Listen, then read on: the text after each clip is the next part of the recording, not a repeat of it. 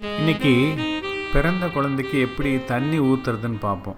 நம்ம ஊரில் நிறைய பேர் குழந்தைக்கு தண்ணி ஊற்றும்போது என்ன பண்ணுவோம் குடங்குடமாக தண்ணி கொதிக்க வச்சு கால் மேலே போட்டு ஊற்று ஊற்றுன்னு ஊற்றி குழந்த அப்படியே மயங்கி போகிற அளவுக்கு சூடாக மயங்கி போகிற அளவுக்கு தொடர்ச்சியாக ஊற்றி படுக்க வச்சா தான் குழந்த நல்லா தூங்கும் அப்படின்னு ஒரு எண்ணம் வேறு அவங்களுக்கு இருக்குது இது மட்டும் இல்லை தண்ணி ஊற்றுறதுக்கு தனியாக ஸ்பெஷலிஸ்ட் வேறு இருக்காங்க. அந்த ஸ்பெஷலிஸ்ட்டு தண்ணி ஊற்றுறது மட்டும் செய்ய மாட்டாங்க. தண்ணி ஊற்றும்போது மூக்கு கண் காது எல்லாத்துலேயும் வந்து எண்ணெய் விடணும். அப்போ தான் அழுக்கு வெளியே வரும்பாங்க. அப்புறம் மூக்குக்குள்ளே நாக்கு நாக்கை வலிக்கிறது தொண்டைக்குள்ளே கையை விட்டு அழுக்கு எடுக்கிறதுன்னு சொல்லி வாந்தி வர்ற மாதிரி பண்ணுறது இதெல்லாம் செய்வாங்க. இதெல்லாம் சரியாக தப்பா அப்படிங்கிறது நிறைய பேர்த்தினுடைய சந்தேகம்.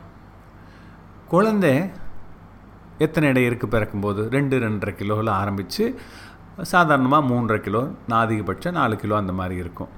இந்த குழந்தை பூ போல் இருக்கிற குழந்தை இதுக்கு எப்படி தண்ணி ஊற்றணும் மெதுவாக மூணு நாலு சொம்பு தண்ணி அதிகபட்சமாக கொஞ்சம் கொஞ்சமாக லேசான இதமான வெது வெதுப்பான நீரில் குளிக்க வச்சோம்னா குழந்தையும் குளிக்கிறத சந்தோஷமாக அது ஒரு நல்ல நேரமாக எடுத்துகிட்டு சிரிக்கும்.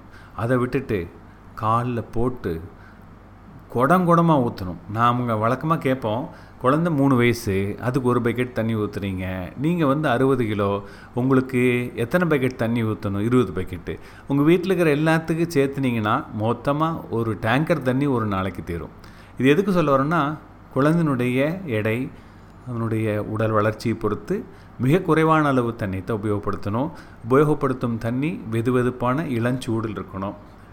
கதவை நல்லா மூடி வச்சுக்கோன்னா காத்தோட்டமாக இருந்துச்சு அப்படின்னா ரொம்ப குளிர்காலத்தில் குழந்தைனுடைய உடல் வெப்பநிலை குறையும். அஞ்சு பத்து நிமிஷத்தில் குளிக்க வச்சிடணும். காலுக்கு நடுவில் போட்டு வைக்கலாம். அல்லது குளியல் தொட்டியில் வச்சு நீராட்டலாம். குளியல் தொட்டியில் வைக்கும்போது தோள்பட்டை முழுகும் வரை தண்ணி இருந்தால் போதும். துணி மற்றும் உறிஞ்சு பஞ்சில் துடைப்பதில் இது ரொம்ப சிறந்தது. முதல்ல ஆரம்பிக்கும்போது ரெண்டு மூணு நாட்களுக்கு ஒரு முறைன்னு ஆரம்பித்து அப்புறம் தினம் குளிக்க வச்சு பிறகு தலை உடல் கைகளை எல்லாம் துணியால் ஒத்தி எடுக்கணும். நல்ல துவைச்ச துணி. அது வந்து விலை உயர்ந்த துணி தான் இருக்கணும்னு இல்லை. இந்த துணி தான் இல்லை. பருத்தி துணின்னு நல்லது. துவைச்ச துணியை எடுத்து போட்டு தோல் மடிப்பு இருக்குது பார்த்தீங்களா? அக்குள் இடுப்பு காதின் பெரும்பரம்பெல்லாம் நல்லா துடைக்கணும். அங்கே அந்த ஈரமான இடங்களில் சில நோய் கிருமிகள் தங்கறதுக்குரிய வாய்ப்பு உண்டு. சாயந்தர நேரத்தில் ஒரு ஆறரை ஏழு மணிக்கு லேசாக குளிக்க வச்சிங்கன்னு வச்சிங்களேன். குழந்த சுலபமாக தூங்கும். சரி குளிக்கிறதுக்கு முன்னாடி எண்ணெய் தேய்ச்சி குளிக்கலாமா?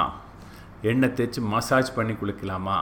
எண்ணெய் எண்ணெய் சே தேய்க்கலாம் அப்படிங்கிறது ஒரு பெரிய கேள்வியாக இருக்குது எண்ணெய் தேய்ச்சி குளிக்கலாம் தப்பு கிடையாது. தேங்காய் எண்ணெய் நம்ம ஊரில் அல்லது நல்லெண்ணெய் பாதுகாப்பானது. நீங்கள் ஆலிவ் எண்ணெய் எல்லாம் வேண்டாம் கடுகு எண்ணெய் வேண்டாம் அதெல்லாம் ஒவ்வாமை ஏற்படுத்தும். கோடை காலத்தில் எண்ணெய் தேய்ச்சி குளிக்கும்போது வேர்வை துவாரம் அடைபட்டுச்சுன்னு வச்சுக்கோங்க. அப்போது நோய் தொற்று ஏற்பட்டு பாதிப்பு வரும். அப்புறம் என்ன சோப்பு போடுறது அப்படிங்கிறது மிகப்பெரிய கேள்வி. நமக்கு இந்த குழந்தையினுடைய தோல் மேல் இருக்கிற எண்ணெய் பசை குறையாமல் இருக்கணும். அதுக்கு என்ன செய்யலாம்? திரவ சுத்தப்படுத்தி லிக்விட் கிளின்சர்ஸ் நிறையா இருக்குது சிண்டட் சோப்புன்னு நிறையா மார்க்கெட்டில் கிடைக்குது. அதை உபயோகப்படுத்தலாம். ஏன் மற்ற பெரியவங்களுக்கு உபயோகப்படுத்தின சாதாரண சோப்பு உபயோகப்படுத்தக்கூடாது அப்படின்னா சாதாரண சோப்பில் இருக்கிற காரத்தன்மை தோளினுடைய அமில கவசத்தினை எல்லாம் குறைச்சிரும். இந்த கிளிசரின் சோப்பு சமயத்தில் நீரினை உடலிருந்து உறிஞ்சி வறட்சியினை தோல் வறட்சியினை ஏற்படுத்தும். அது அரிப்பினை தூண்டும். எனவே இவை வேண்டாம். சரி நாங்கள் எங்கள் ஊரில் எல்லாம் எப்போவுமே கடலை மாவு பாசிப்பருப்பு மாவு ரோஜா மொட்டு குளியல் பொடி பாலாடை அப்படியெல்லாம் போட்டு தான் குளிப்பாட்டுவோம். செய்யலாமா டாக்டர்னு கேட்பாங்க. அது எல்லாமே தோல் வறட்சி சில குழந்தைகளுக்கு ஒவ்வாமை ஏற்படுத்தலாம். அதனால் கவனமாக இருங்க. உங்கள் குழந்தைக்கு ஒத்துக்குதா அப்படின்னு பாருங்கள் அதை போட்டதுக்கப்புறம் அதனுடைய தோலில் சொரசொரப்பு செகப்பு தடிப்பு அரிப்பு வறட்சி ஏற்பட்டதுன்னா அது ஒத்துக்கலாம் அப்படிங்கிறத தெரிஞ்சுட்டு அதை நிறுத்திடுறது நல்லது. இந்த நோய் எதிர்ப்பு மருந்து இருக்குது குழந்தைக்கு உடம்புல கிருமியே இருக்காது தோலில் கிருமியே இருக்காது அப்படின்னு சில மருந்து சில சோப்புக்களையெல்லாம் மருந்துள்ள சோப்புக்களையெல்லாம் நீங்கள் விளம்பரத்தில் பார்த்துருப்பீங்க. அது மருத்துவர் சொன்னாலே ஒழிய அதை உபயோகப்படுத்த வேண்டாம். அவை போடும்போது குழந்தைகளுக்கு ஒவ்வாமை தோல் ஒவ்வாமை ஏற்படுத்தும். என்ன ஷாம்பு?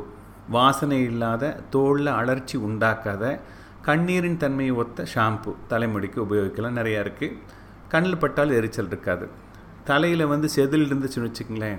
டேண்ட்ரஃப் தேங்காய் எண்ணெய் பாரஃபின் எண்ணெய் உபயோகப்படுத்தலாம். அதிகமாக இரும் இருந்துச்சுன்னா அதுக்கு மருத்துவரிடம் மருந்தினை பெற்று சரி செய்யலாம். ஷாம்பு போட்டு ரெண்டு மூணு நிமிஷத்துக்குள்ளே தலை கழுவிக்கலாம். அதிக நுரை வந்துச்சுன்னா அதிக அழுக்கு வெளியே வரும். அப்புறம் நல்லா அழகாயிரும் முடி பளபளப்பாக அப்படிங்கிறது பொய்.